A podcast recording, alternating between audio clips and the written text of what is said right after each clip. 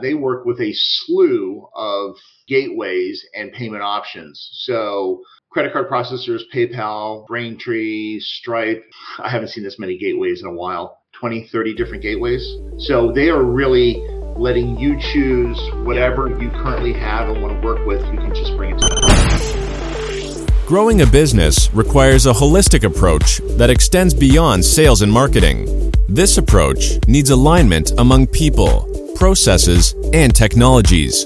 So, if you're a business owner, operations, or finance leader looking to learn growth strategies from your peers and competitors, you're tuned into the right podcast. Welcome to the WBS Podcast, where scalable growth using business systems is our number one priority. Now, here is your host, Sam Gupta. Hey everyone, welcome back to another episode of the WBS Podcast. I'm Sam Gupta, your host and principal consultant at independent ERP and digital transformation consulting firm Elevate IQ. Shopify is the name that is now synonymous with e-commerce. Shopify is so easy that you can get up and running within hours and start selling. You also probably don't need the coding background to start selling on Shopify. Then you have thousands of apps that are pre-integrated. But as you add more apps, the cost increases. Also, you might be limited with your options unless you use Shopify Plus, which is relatively expensive. So, would Shopify be the right fit for any businesses? Or are there businesses that might not be a fit for Shopify? In today's episode, we invited a panel of cross functional experts for a live interview on LinkedIn who brings significant expertise to discuss Shopify's capabilities. We discussed their journey and the overarching corporate strategy to understand their product roadmap. Finally, we discussed their different tiers and how to evaluate Shopify as a platform for your next e commerce project. With that, let's get to the conversation. Hello, everyone. Welcome to today's show. And if you're joining for the first time, this is part of our e-commerce series for which we meet every Wednesday at 5:30 p.m. Eastern. We pick one vendor or the solution that we review independently. For today, we are going to be reviewing one of the most popular e-commerce platform out there called Shopify. So we are going to have a lot of fun discussing that. Before we do that, we are going to start with everybody's intros. If you don't know me, I am Sam Gupta. I'm your host and principal consultant at Elevate IQ. Elevate IQ is the independent ERP, commerce, and digital transformation consulting firm. On that note, I am going to move to my buddy Robert for his intro. Hi, my name is Robert Brown. I'm the principal of uh, Robert Brown E-commerce Consultancy. I've been in e-commerce and digital for over 20 years, and I help businesses manage their implementations and, and product selections to ensure they get the biggest bang for their buck. Okay, amazing. Thank you so much uh, for being here, Robert. And if you're in the audience uh, and joining for the first time, make sure you guys send your questions and comments. We typically try to cover them during the show towards the end. And if we run out of time, we'll make sure that you are going to receive your answers. On that note, I am going to start with the quick briefing, uh, Robert, about uh, you know Shopify, uh, and we are going to be providing the uh, lay of the land overall from the uh, different mo- different platforms that we have reviewed so far, where Shopify really fits and what is going to be their strength and then uh, you know I would like to hear your perspective. What do you think? Uh, and then finally we can probably review the the slides. Okay. Okay, so Shopify, in my mind, obviously, it's very, very, very popular in general. Uh, the way the solution is structured, it's going to be very similar to BigCommerce as we had reviewed last time. Uh, overall, in terms of go-to-market strategy, market penetration, uh, Shopify obviously is going to have much larger market share. Uh, you know, just because uh, of the popularity of the solution, and I would think that the the overall marketing strategy, I think Shopify is really really strong from the innovation and the tech development perspective as well. I feel Shopify is way ahead. Um, they have also done something very unique overall from the go-to-market strategy perspective. Um, they have been acquiring a lot of different payment companies. Uh, you know, uh, everything is sort of very platform centric the way Shopify likes to think. In fact, if you look at the current acquisition in last one or two years, they are sort of now trying to get into this whole fulfillment game. And again, they are not thinking just from the platform perspective, sorry, not just from the technology platform perspective. They are thinking of this as more of the ecosystem, is how I like to define uh, as that they are trying to build the, the ecosystem. This we have seen with some of the other vendors as well, where payment companies are sort of buying the platform and they are sort of tying these offerings together. Uh, but uh, obviously, Shopify, the way they like to think, the way they operate, the way uh, their acquisition strategy is it's just phenomenal. Overall from the capabilities perspective it's a very smb solution. Uh, you know they they are going to be really really good in places where the product is not going to be very complex. Uh, in my mind i think that is the real differentiator. When you look at magento when you look at BigCommerce if you are going to have very complex product and when i say complex product typically that is going to be defined in terms of okay how many different variations combinations do you have? You know what is the sort of production process of the um, the product as well? If it is going to be very simple pretty beautiful product that uh, you know it's going to be related to style but even in the style segment i think there are some layers where if you are going to have too many variants of the style then i don't know if shopify is really going to be a good fit uh, we are also going to be discussing their technology platform as well as the headless journey. Shopify seems to be way ahead in terms of their headless capabilities. At least uh, that's what I could gather, uh, you know, based on uh, the development stack and the platform that they have. BigCommerce, they are sort of claiming from the marketing perspective, but I could not really see that. But Shopify definitely has that, and they have really good ecosystem of developers who are championing the idea and they are really going after building the headless capabilities on, on Shopify.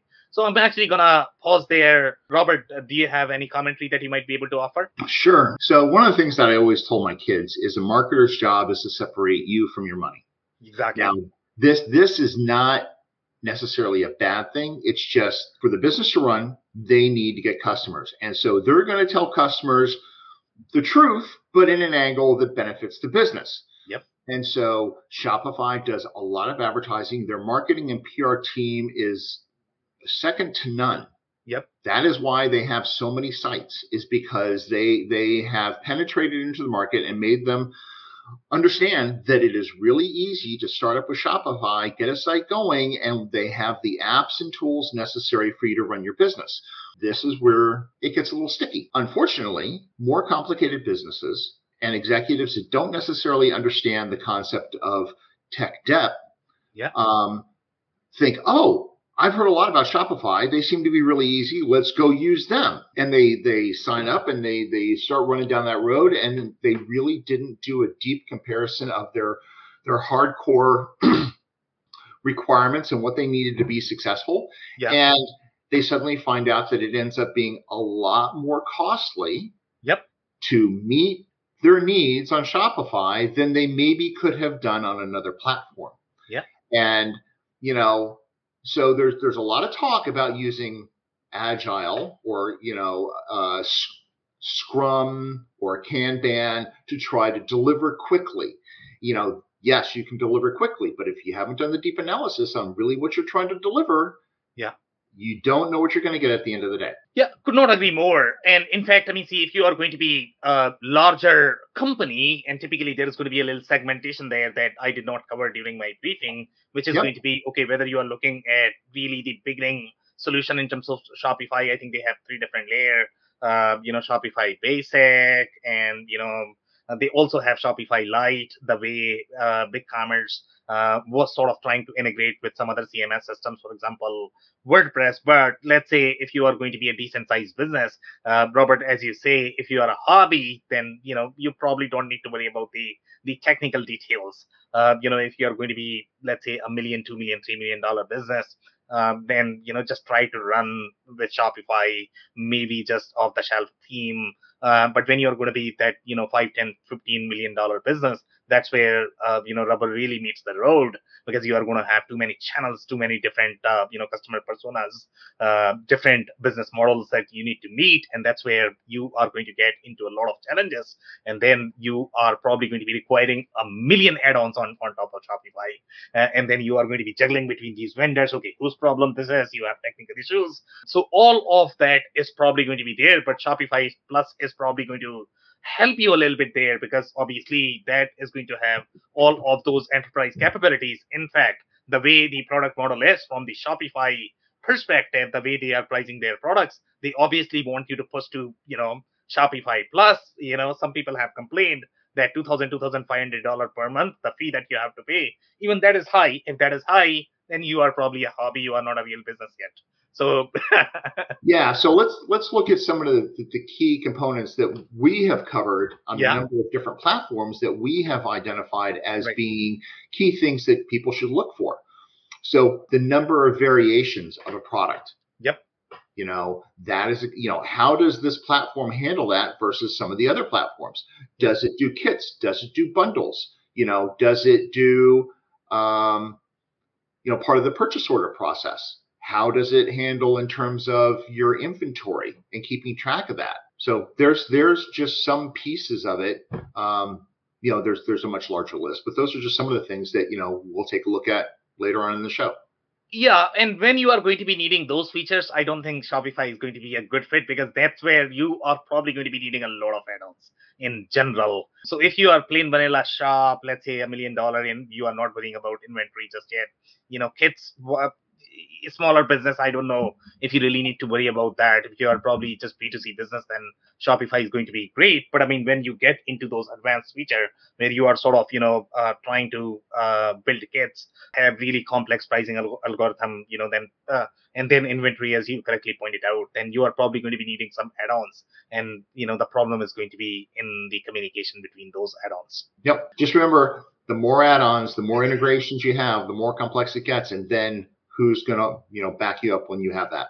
Exactly. And i have heard this from a lot of different customers and the reason robert customers come to us is because number one challenge is always going to be inventory because that is never going to be one to one when you are going to be dealing with these add-ons because again i don't think it's just the integration. Number one integration is going to be really flaky because they are trying to integrate using web hooks uh, and you know uh, you can only go so far with webhooks then you know you need to sort of build the enterprise architecture if you are if you really want to be confident in your inventory. So whichever customers come to us the reason why they come to us is because okay they have what 25 30 different you know tools that they are using and you know obviously they have real challenges with uh, their inventory the way they are dealing they have real challenges with their fulfillment um, and that's why you know they need to figure out okay how to do this. You are always going to be needing you know some sort of shopify uh, as the storefront but for the whole inventory uh, you know your operations that's where it, it gets really complex when you are going to be 10 15 20 million dollar business. Yeah the other piece that we need to take a look at is what do they do out of the box versus exactly. what your current process is and do you modify your process to meet their out of the box, or do you modify their out of the box to meet your process? And where where is the cost and time exactly. resource allocation to make that happen? Because typically, when you're moving to a new platform, so we're we're talking to the folks that are on an existing platform that are looking to potentially upgrade. We're not looking, you know, the, the people listening to this show are probably not the startup saying, "Hey, which platform should I use?" Yeah. So that if you have an existing platform, that means that you're going to have to rely on your staff to do their day job, plus put in extra hours to try to understand does which platform make sense for us and what do we need to do to make it work. Exactly, exactly. Great point. So, Robert, if you have any other comments, we can take those, nope. or we can uh, move to the slides and we can cover some of those, and then um, we'll discuss some more. Yeah. Uh, okay. So we have uh, some comments here, and I think the number of customers that are noted on Wikipedia is roughly what 1.7 million, if I'm reading this right, in uh, 175 countries as of May 2021. Can you believe this? When we look at uh, you know BigCommerce, I think they had what 60,000, if I remember right. Uh, 60,000 versus 1.7 million uh, businesses. Uh, one thing to note, I'm pretty sure BigCommerce is giving the free trial as well. I don't know if they have the 30 day free trial, and I don't know if those 30 day free trial customers are actually included as part of this or not. But that could be another factor that you probably need to be looking at. That you know you have a lot of different businesses that are simply trying Shopify. So I don't know if everyone is going to be uh, a customer. And uh, when you are looking at uh, platforms such as Shopify Lite, sometimes you know a customer may have 10 or 15 or 25 different uh, storefronts. And the reason why they have 25 different storefronts is because they are probably making, uh, you know, $100,000 in the whole year, but they might be selling in 25 countries. Uh, so they cannot really afford Shopify Plus, but they are going to have 25 stores. Uh, yes, there is going to be manual effort in managing all of these stores, but at that stage, probably you are going to be okay. So that could be the reason why you have such high number. Because again, for Shopify, you don't really require much of the development uh, help because Shopify has made it really, really easy. Anybody can can uh, build the store within few hours if you are going to go for let's say even WooCommerce to be honest. Okay, uh, Magento is definitely no. Okay, I don't think you can do it as a business owner. You probably need to have a little bit of development skills. Uh, you know, if you want to do Magento. Shopify is the only platform, I believe. When I tried to play with BigCommerce myself, Robert, uh, you know, it wasn't as easy. Uh, you know, being myself as a developer, can you believe this? Okay, it was okay. I had to figure things out, and then, uh, you know, that. But Shopify, oh, super easy. Uh, you know, anybody can pick it up, uh, even if you don't have any technology background whatsoever. Yeah, I've you know, I've played with with both of them as well. And BigCommerce, I did have to give their support team a call occasionally because there were some things that just didn't make sense to me. But afterwards, it's like, okay, I, I don't agree with the way that you implemented that. The CX is pretty bad, but fine, you know. And I was able to work through it. It just took time. Exactly, exactly.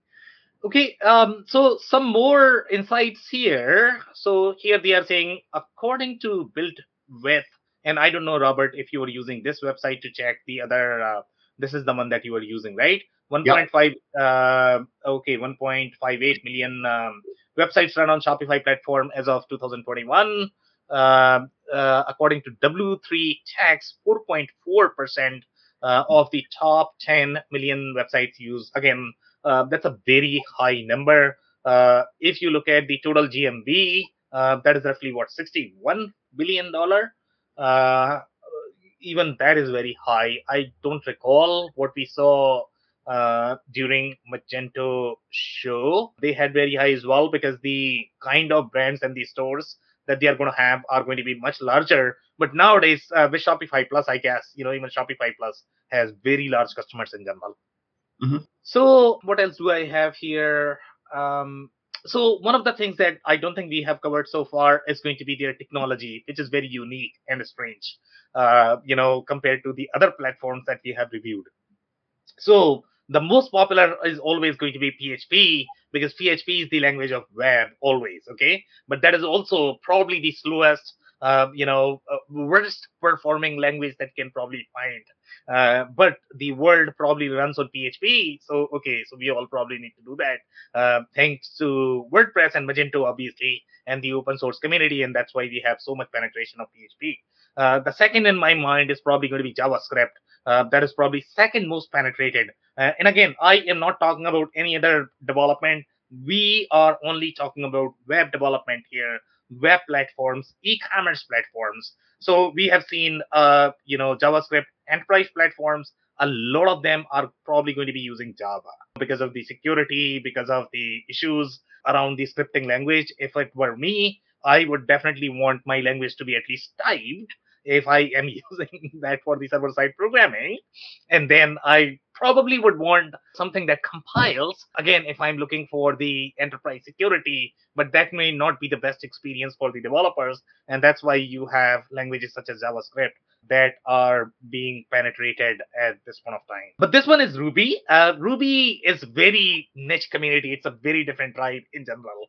Uh, okay, there are only very few people who really appreciate and like and uh, you know. Ruby, but the people who are on Ruby, they are absolute fan uh, of that programming language. I am not hearing uh, a lot that people are really adopting Ruby in 2022. Uh, you know, I don't think you will probably consciously choose Ruby. Um, you know, because I don't think uh, it has the same popularity that it used to have. Let's say back in 2005, 2000, um, you know, six.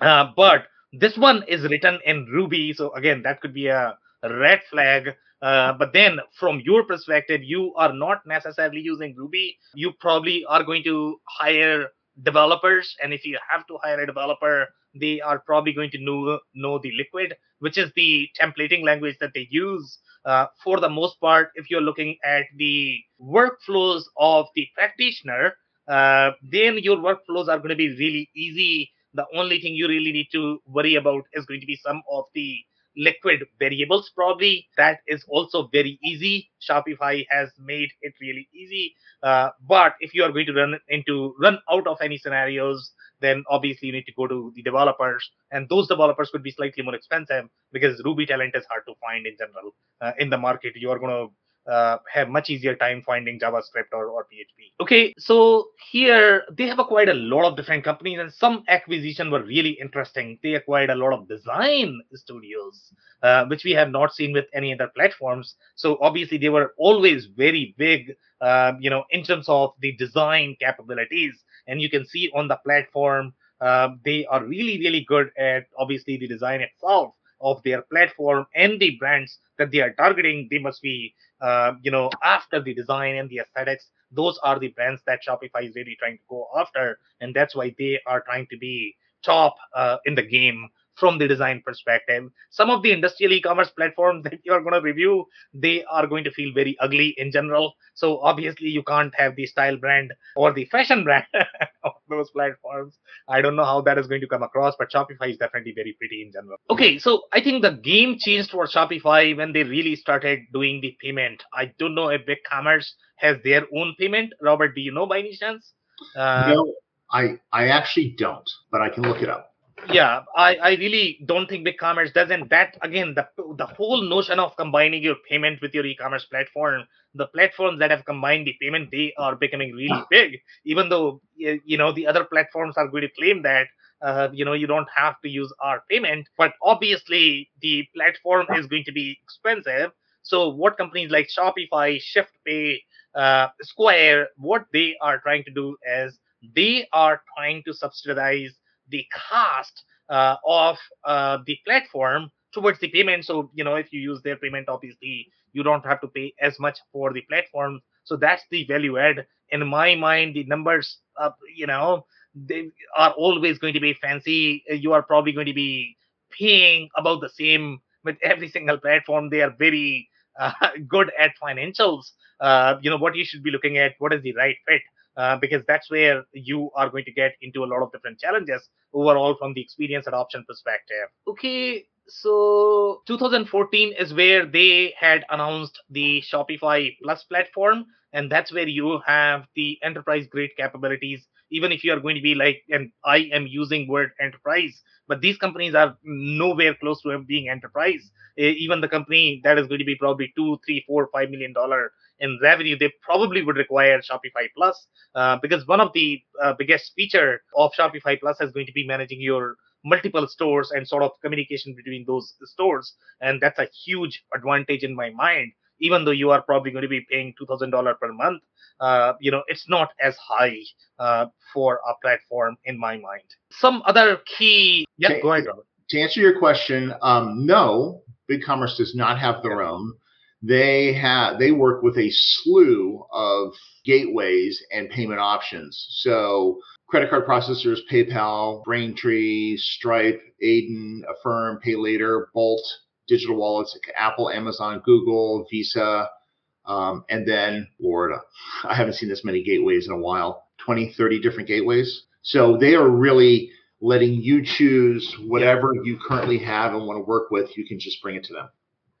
Yeah, I completely agree. I mean, uh, BigCommerce and Shopify both, I think you are going to find a lot of options in terms of number one, payment, number two, shipping, and number three, add ons. Okay, mm-hmm. these, uh, you know, uh, platforms are very well penetrated overall in these three spaces. And that's a real value add, to be honest. Okay. So if you're going to go for some of those enterprise platforms, I don't know if you're going to like it if you are going to be in these ecosystems where you are going to run into a problem where you let's say want a you know a small add-on to display your free shipping at, at on top you are probably going to find a plugin. Now getting a plugin is easy. Maintaining that over the period of time is very very very difficult because you know at the end of the day all of these plugins what they are doing is number one they are sharing the code base. Uh, number two they are sharing the database okay? And when you have 25 plugins when everybody is sort of trying to uh, share that sure shopify is going to have some governance process uh, in terms of making sure that people are not fighting with each other but that is always going to happen because you know uh, they are independent companies they are developed independently by those companies. So th- i don't think anybody is doing testing. Okay if you have plugin one whether that can work with you, when you have let's say uh, plugin two plugin three plugin four installed at the same time. Right. Robert for anybody that has had our friend that's a php background exactly and all those plugins from that vendor that will not be named you know that you end up with conflicts. Yep. The plugin may say that it's it's certified with your version of the product, but given the number of plugins that they have, there's no way that that small little two man shop can test against all the plugins in the in the universe and, exactly. that ecosystem. And so I have had experiences where I've had stores go down every single day, even though I had the store on like auto update right? So all the plugins were automatically being updated, but they maybe missed a conflict, and so it updated, and the store sh- and the store shut down, and then you know had to be in there for hours debugging, trying to figure out which plugin blew up, what functionality are you losing to try to get it fixed. So yeah. it will happen. Exactly. And by the way, when you look at the, if this were happening, let's say in your ERP system, you know, no worries. It's an internal system. Nobody cares. But here, the problem with e-commerce platforms is that your friend Google is watching and uh, Google is kind of mean. Okay. So if your store is going to go down, they are not going to be cool with it. You are going to be penalized. And the reason why you are in the e-commerce business is because of your traffic. So do not mess with your traffic and Google. Yeah. And then, you know, one of the things that people tend to forget because you just don't have the systems in place in house to to turn the switch on on and off. If your site goes down because of a tech, technical issue, you still have ad campaigns running, so you're still yeah. driving traffic to a dead site. So you're spending money to drive traffic to a dead site to create a, a ticked off customer. It says, why is their site down? Why am I going to go here? I better look for their competitor. Maybe they're up. Oh wait, Amazon is always up. Let me go there. Exactly. Great points, uh, Robert. Um, okay, so some more comments here. Um, yeah, I think that's and and by the way, Shopify has done one more thing, which is the they are launching their experience stores, uh, which is similar to your Apple concept. I think you know we are going to see a lot more of uh, experience stores later on. But again, what Shopify is trying to do is they are trying to create the community and the community experience. They are trying to invite the store owners to sort of you know hang out with the other store owners and that community experience obviously has the snowball effect and that's the reason why they are doing it um, so you know that's why they are genius in terms of their marketing as uh, robert you correctly pointed out yeah the experience stores can be a lot of fun you know i i've been to the apple experience store i've been to the samsung experience store microsoft did a really bad job I've been to theirs. Um, yeah. Samsung, Samsung and Apple are usually, you know, point on of, yeah. of creating a great experience and, and sparking some creativity. Yeah, great points. Uh, okay, so some more uh, points here overall uh, from the Shopify's strategy. So they have uh, acquired some more uh, design studios, uh, and this is the full service television and the film content and production house. Uh, I don't know how they are utilizing it, Robert. I don't know if you have any sort of insights there.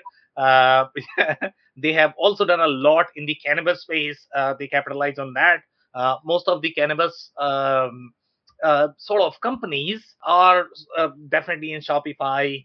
Um, so they were really ahead in that game as well in uh, 2019, Shopify acquired Handshake, a business to business e commerce platform for wholesale goods. And I don't know where that is right now, Robert. I don't know if you're going to have any sort of insight there.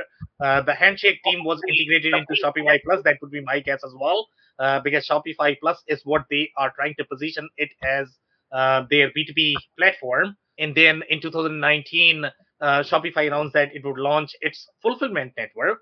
Uh, the service promises to handle sh- shipping logistics for merchants and will compete with an established leader, which is Amazon FBA. So there has been sort of the love and uh, uh, you know competitive relationship between Amazon and Shopify. Uh, initially, Amazon said that you know what they are going to kill their own e-commerce platforms uh, and they are going to recommend okay all the merchant to go to Shopify. But then Shopify started creating what Amazon had. My understanding of Amazon's strategy was that they were pr- probably trying to play nice, but something happened in between, and that's why Shopify is now trying to be more like Amazon. I don't know what is going to be next for Shopify. Maybe a marketplace like Amazon, but they are definitely trying to go deeper overall in, in their capabilities. Well, so th- this is one of my pet peeves, and and that is people like to compare Shopify and Amazon, um, and you can't.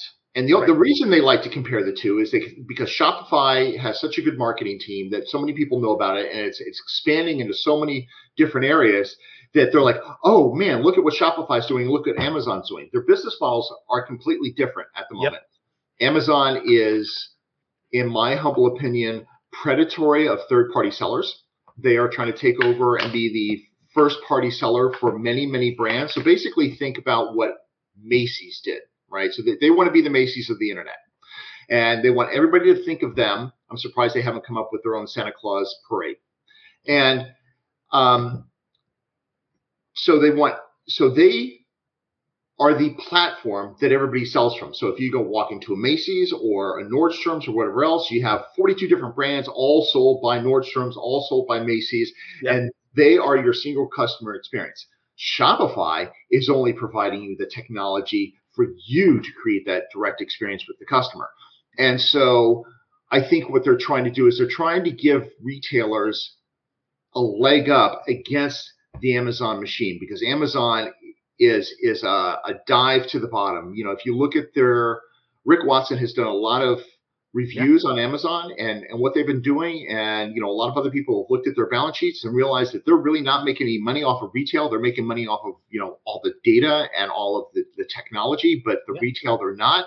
So really what it's doing is it's causing retailers to go on there so they can get volume, but they're not increasing their profits. Yeah. So, yeah. and Shopify is looking at it differently and saying, you know what? We've got this fixed price. We're not taking a chunk out of your sales. We're not taking 30% of your sales to be your platform. You're going to handle all of that so you can manage your costs. You can decide what makes business sense for you. But we're going to start to put together the ecosystem so you can effectively fight against Amazon if you don't want to go that route.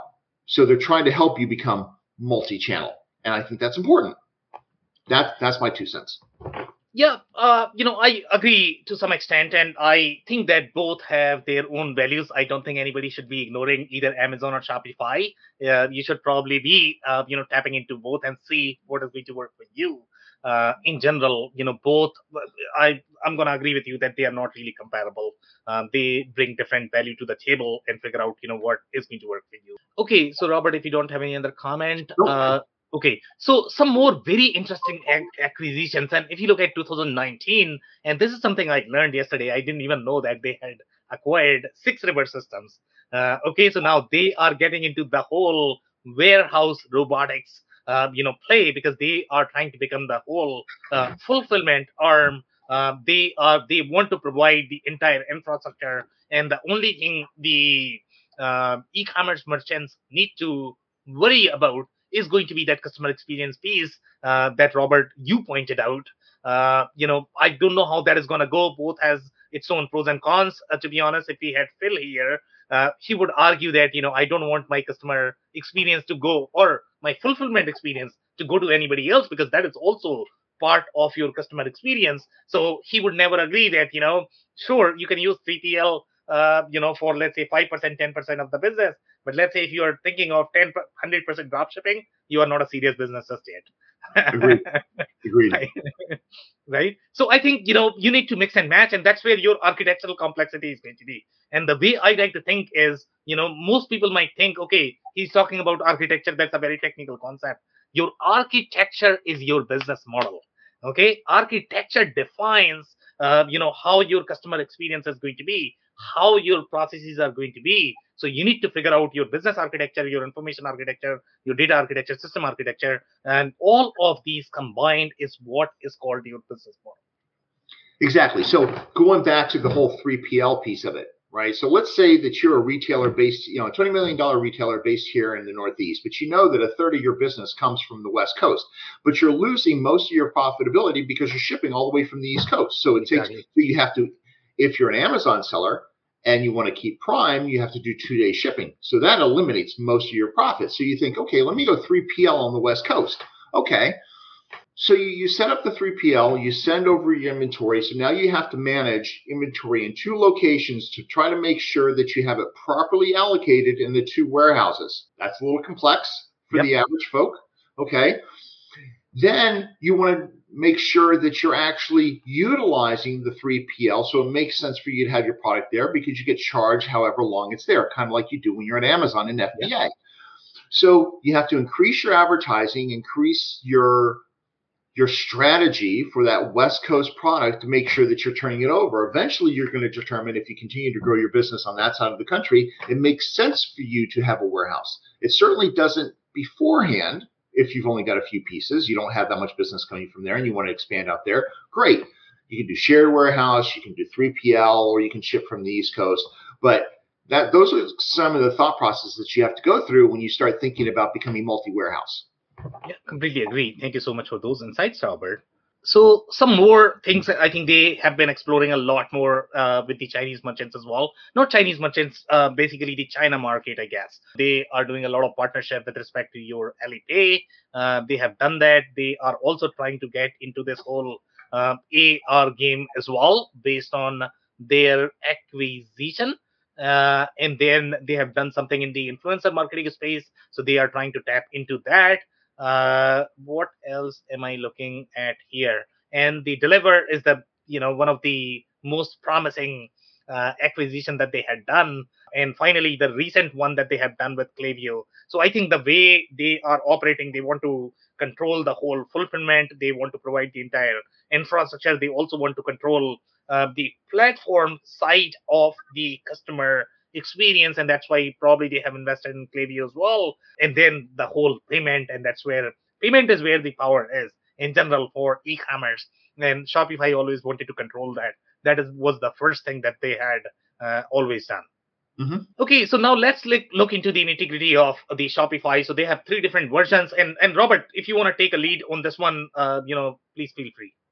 Sure. So last week when we talked about BigCommerce, all of these rates were gone. It was a flat rate for BigCommerce. And they had purposely priced themselves just a little bit below Shopify because that's just a strategy. They're trying to make people realize that you're going to pay this entry fee. Now, if you look at these these credit card rates online versus in person, the online rates are pretty much typical Stripe rates. You know, the the online rate of 2.9% plus 30 you know 30 cents per transaction, dropping down to 2.6 for the the basic version in 2.4 versus the in-person with the credit card.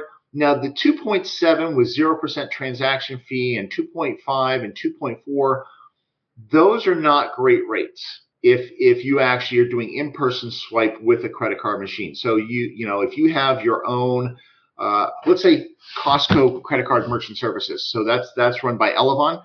Um, you can actually get like 1.38 for a debit card with like 10% processing fee. Um, but the problem with the in-person processing fees is you don't know the kind of card that you have presented. And so those cards and the charges for them can vary greatly. You are by the credit card association's um, bylaws, so like Amazon and MasterCard specifically said, a merchant is not allowed to um, reject a card because of the card type and they purposely don't mark the cards. So you don't know whether you have, let's say, uh, a special business points gathering card or a cashback card or um, you know free travel card. You just don't know what kinds they are. You just have to take the card. It's only after they've processed it that you learn the rate that you're going to pay when the person is presented that card. And those cards that give the customer points or cash back are really charging the merchant for those services. So Amex, a lot of small merchants that you know stopped accepting Amex because they were charging you five percent for all the transactions. So some of them will charge you up to five percent, and you don't know.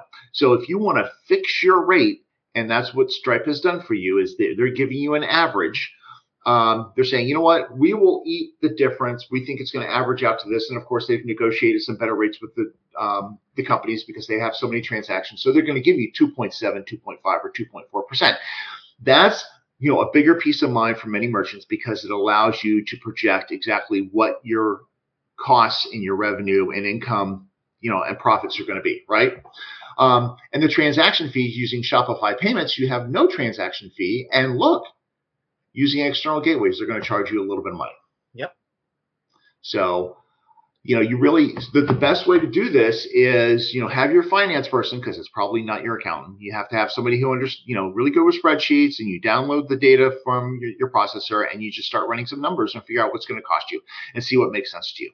Yeah, I agree. Great insights there, Robert. So I'm actually going to touch on this comment from Spencer uh, first, and then Robert, if you have any insights, obviously you can add there as well. Uh, so first off, big shout out uh, to Spencer. Uh, thank you so much for joining, and uh, you know uh, for the listeners, make sure you guys connect with Spencer. Spencer Orth is the name, and and make sure you follow him. So once again, the question that he has asked is, I was just going to ask about Shopify's B2B options. So now, depending upon how you define B2B, um, to be honest, okay, if you're looking for very deep B2B options, which is going to be the way Robert had mentioned that you are looking for, um, you know, kitting assembly, uh, if you have very complex uh, processes where you let's say need to get some sort of PO and then you have your punch out. If you have all of that B2B workflow, then Shopify is probably not going to be a good fit.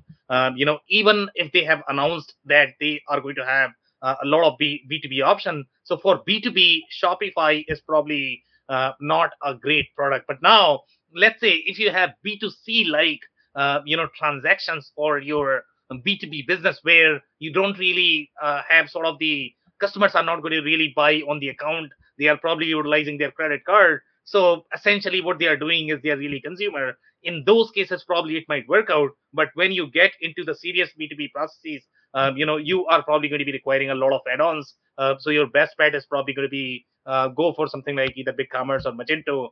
Those uh, platforms are going to be slightly superior for B2B experience. Uh, Robert, do you have anything to add there? No, I think that you covered it well.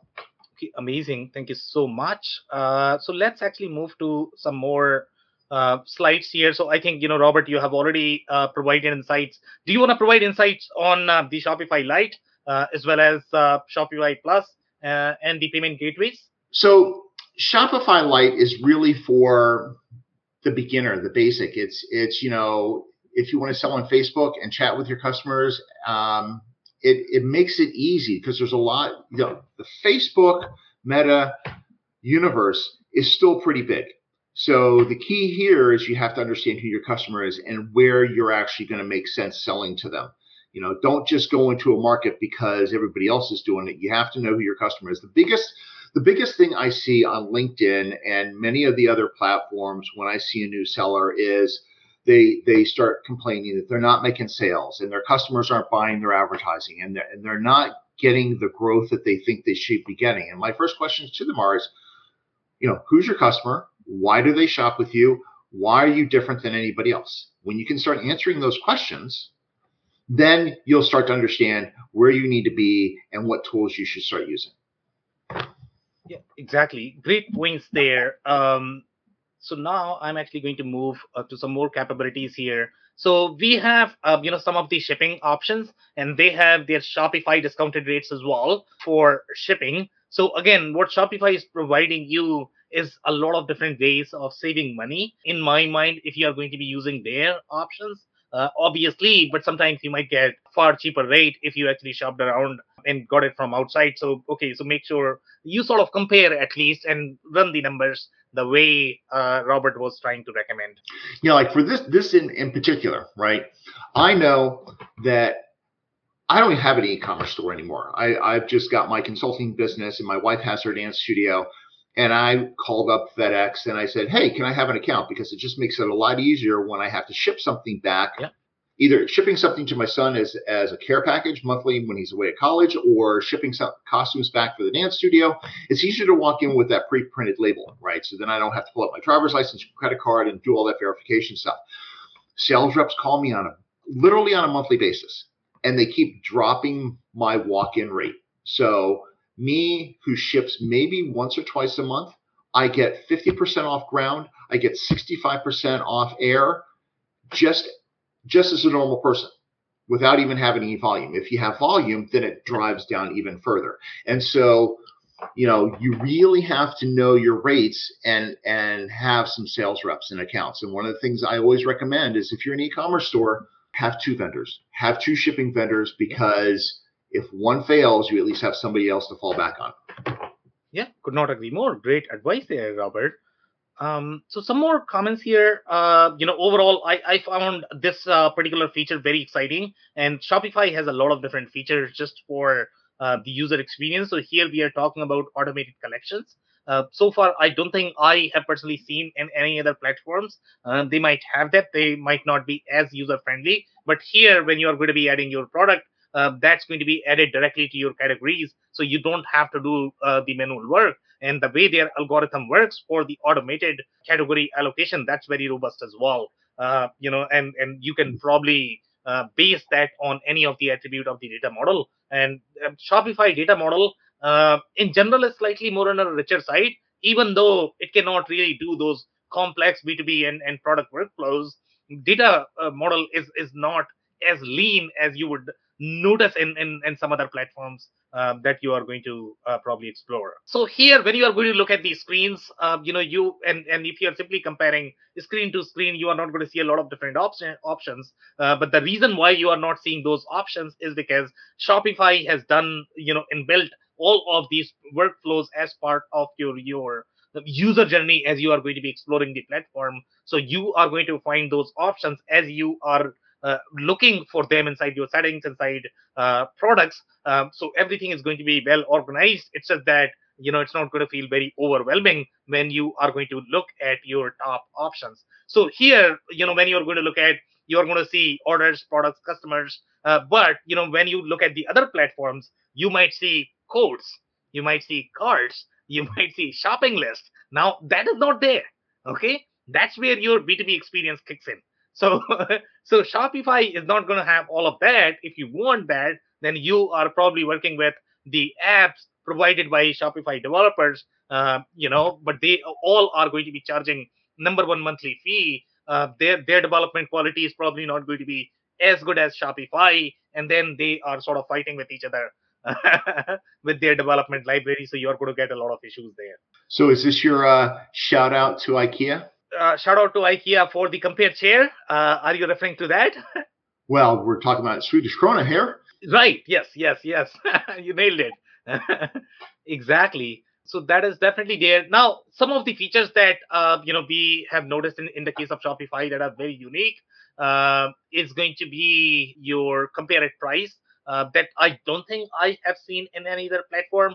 That could be slightly more involved when you are going to be implementing that functionality. And you know, in the case of WooCommerce, I'm pretty sure you would probably require a plugin uh, to be able to enable that. But you know, compare price is a very important feature that you want to have for your e-commerce, even if you are going to be a small shop. So Shopify uh, is providing that out of the box. And to answer to your point about WooCommerce, yes, that would be a plugin, but that is a plugin that was created by WooCommerce, so at least you would know that it would work with the WooCommerce implementation. Okay, very interesting insight there. Thank you so much, uh, Robert, for that.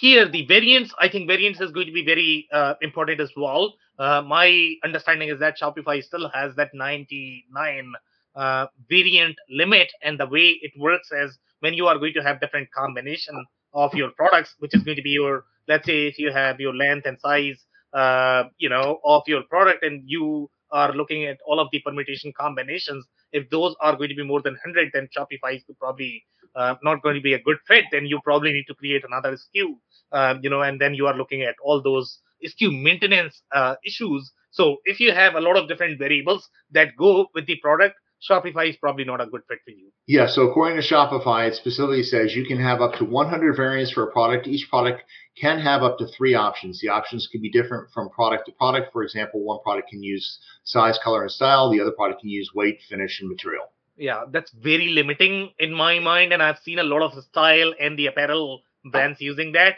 And they have literally like 20 variables as part of their product. So I don't know how apparel brands are really using Shopify. Uh, you know, uh, so that's where the whole B2C B2B argument probably uh, is going to be a little trickier. That Shopify again, I think it's the product complexity. How simple is your product versus how complex is your product mix, and product mix is going to include your variants as well. Yeah, I can think of, for example, um, my running shoe. My running shoe, um, they usually come out with five variations, color yeah. variations a season. And then if you think about all the size variations for men and women, that ends up being an awful lot. I know. I know. We are looking at roughly 50, at least, at least 50. If you're yeah. looking at just the color and the size, probably you are going to have 10 variations of size. Uh, but that's not enough because you are going to have season, you are going to have brand, you know retail business is very complex in general. Yeah. Okay um, some more things. Uh, discount codes are very very very well done in my mind the way they are done. Sure you are probably going to find similar options in BigCommerce as well uh, but it wasn't as intuitive as shopify um, so which is provided as part of the uh, you know your uh, platform i could not necessarily see the pricing and I think the pricing uh, uh, they are probably mixing it uh, with discounting. So pricing does not have its own layers. Uh, it's going to you know support your minimum price. It's going to support comparative price, but pricing did not have the same layer that you are probably going to have in your B2B scenario. So again, that's where your B2B versus B2C B2C experience is going to be handy because in the case of B2B, you are looking at customer specific pricing. You are looking at customer group specific pricing. Here, you are probably not going to have all of those options. Yeah. So this, just for information purposes, this is very similar to like WooCommerce in yeah. terms of the very options that they give you. Okay, amazing. Now, this is very interesting, and these are the template emails for the customer experience. Uh, in my mind, typically, this is going to be very difficult to implement uh, if you are going to be uh, implementing this in any of the uh, e-commerce platforms where you are getting a lot more flexibility. In my mind, I think this is a very similar experience as uh, your Yesware or HubSpot, uh, whatever you are going to use, where you are simply replacing some of the variables for your marketing automation. But here, the number of options that you are going to get, number of uh, you know properties that are going to be available for you uh, to create that experience is going to be just mind blowing. So here, you will probably need to know a little bit about uh, you know HTML, CSS to be able to manipulate these. Uh, but at least you have the option to be able to do this easily. You don't have to open your IDE to be able to change your your emails. So I kind of like it. Yeah, I think I think this is great, and I would say that the the average marketer these days is far more comfortable doing this than they were, say, 15, 20 years ago. You know, um, email providers like Mailchimp you know, have their variables as well, or you know, liquid variables like they're calling it. And so marketers have become very used to using this kind of um, variable format to adjust and modify communications with customers for personalization. And I think it's great. Yeah, could not agree more. Okay, some more layers here. The taxation, in my mind, I think it's done really, really well. Um, you know, and again, that's going to be the argument between your B2C and B2B here. You are probably going to require a lot of different taxation layer when you are selling in multiple countries. And Shopify has done really, really well there. Uh, when you are looking at things like tax override, I don't think I have seen that um, you know anywhere else where you are looking at correlation of your shipping to taxes. So that's a very complex functionality. Your uh, fraud prevention is done very well as well uh, in general. But if you're looking at very uh, sophisticated functionality, you might end up getting a plugin. And for fraud prevention, it might be okay to get a plugin uh, because that's a very external process. It's not as hardwired with your inventory. But uh, by default, Shopify is providing a lot uh, of the basic uh, features that you're going to be needing to run your store. Uh, and that's why it's really very friendly for a smaller businesses. The bulk editor is just phenomenal. Okay, uh, I don't think I have seen the bulk editor, especially for the product. Okay, anywhere else. So this is very well done in general. Um, you can select the number of fields, the ones that you are trying to manipulate. Uh, obviously, you can do this with your CSV as well, but this is very, very interesting experience um, that they are able to provide. And again, uh, they are trying to make it easier uh, for the merchant. So I absolutely love uh, the bulk editor feature. This is the React uh, framework, uh, and they are doing hydrogen on oxygen. Uh, that's how they are trying to position their headless framework. You know, absolutely love it. Um, and I have tried to capture the whole development process. Some people are going to argue that you probably require the whole development team PMO, but actually, if you look at workflow, you can literally launch your store in seconds, and after that, you can customize the templates as much as you like. Uh, so I am a big fan of the way they have done it, but the experience is very similar. Whether you are going to be looking at commercetools or uh, VTEX or ACL Commerce, those are really uh, they have done really well in the uh, in the headless uh, world. You know what? I, I just got the the little uh, developer joke, I, I think it's kind of cute. So you said they're doing hydrogen on oxygen, and before they had their coating as liquid. Okay, you need to explain the joke. Sorry. okay, so hydrogen and oxygen, H2O, is right. water. That's yeah. liquid. Gases yeah. act as a liquid. So right. it's just full circle. Yeah, yeah, I, I, agree. I agree. I agree. That's um, they are trying to position themselves as uh, in that, and that's how their marketing and branding is. So we might see a lot more, uh, you know, uh, similar terms, I guess, even in the future. Well, it, it reinforces that their UX is really, really good. Yeah. In the marketing and branding is yeah, really yeah, good. Yeah. Yeah. But see, the, the good UX backs up the marketing branding. You have a lot of marketing branding out there that falls dead once you actually have the user experience. And this this is they're doing a really good job of tying it together. Completely agree. The way Google is doing, I mean, they go after food, I guess. Um, yep. You know, for their yeah. Okay, so here uh, we have the GitHub uh, account, and again, this is the whole workflow that I am trying to demonstrate here. Uh, that okay, the only thing you really need to do is few clicks, and then your your store uh, is going to be up. It's going to be uploaded on. It's going to be connected with your GitHub, uh, so you can start modifying. Which, in my mind, is mind blowing. The way the experience is done overall. Uh, with respect to headless, um, you can launch your uh, demo store, and in my mind, again, you know, even when you are going to be developing your custom uh, app web application, nobody is doing it from scratch. They are probably utilizing the Bootstrap uh, you know platform even in the node.js world. Here the difference is that you are getting the commerce capabilities which is very very very hard to build in my mind it's not as easy uh, if you don't have the it shop uh, it's going to be really hard to build the capabilities such as you know cart functionality uh, you know all of those uh, feature sets so here this is the bootstrap version of uh, commerce uh, which is what i really appreciate so I'm actually going to pause the sharing now and we can open for commentary. Robert, any more jokes, commentary? no, I, you know, I like Shopify for beginning businesses and for select um, medium to large size businesses as long as they've done their homework and know exactly what they need and can match up.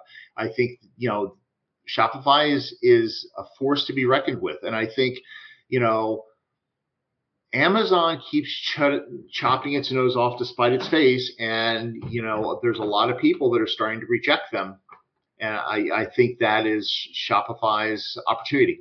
Yeah, could not agree more. Great uh, commentary there, and uh, great show overall. Any other last minute comments before we wrap, Robert? No. Nope. All right, guys. So that's it for today. If you joined for the first time, this was part of our e-commerce series for which we meet every Wednesday at 5:30 p.m. Eastern. We review one vendor or the solution. So make sure you guys are going to be here next week. Uh, we are going to come back with another vendor or the solution. On that note, thanks everyone for joining tonight. Good night. I cannot thank our guests enough for coming on the show for sharing their knowledge and journey. I always pick up learnings from our guests, and hopefully you learned something new today. If you want to learn more about Robert Brown, head over to rgbecommerce.com. It's R G B E C O M M E R C E.com. Links and more information will also be available in the show notes. If anything in this podcast resonated with you and your business, you might want to check other related episodes, including the interview with Jay Schneider, who shares his insights into how B2B digital commerce processes differ from B2C. Also, the interview with Ben Rudnick, who shares his insights into how companies can increase their revenue by improving the findability and searchability of their product lines. Also, don't forget to subscribe and spread the word among folks with similar backgrounds. If you have any questions or comments about the show, please review and rate us on your favorite podcasting platform or DM me on any social channels. I'll try my best to respond personally and make sure you get help. Thank you, and I hope to catch you on the next episode of the WBS. Thank you for listening to another episode of the WBS Podcast. Be sure to subscribe on your favorite podcasting platform so you never miss an episode. For more information on growth strategies for SMBs using ERP and digital transformation, check out our community at WBS.rocks. We'll see you next time.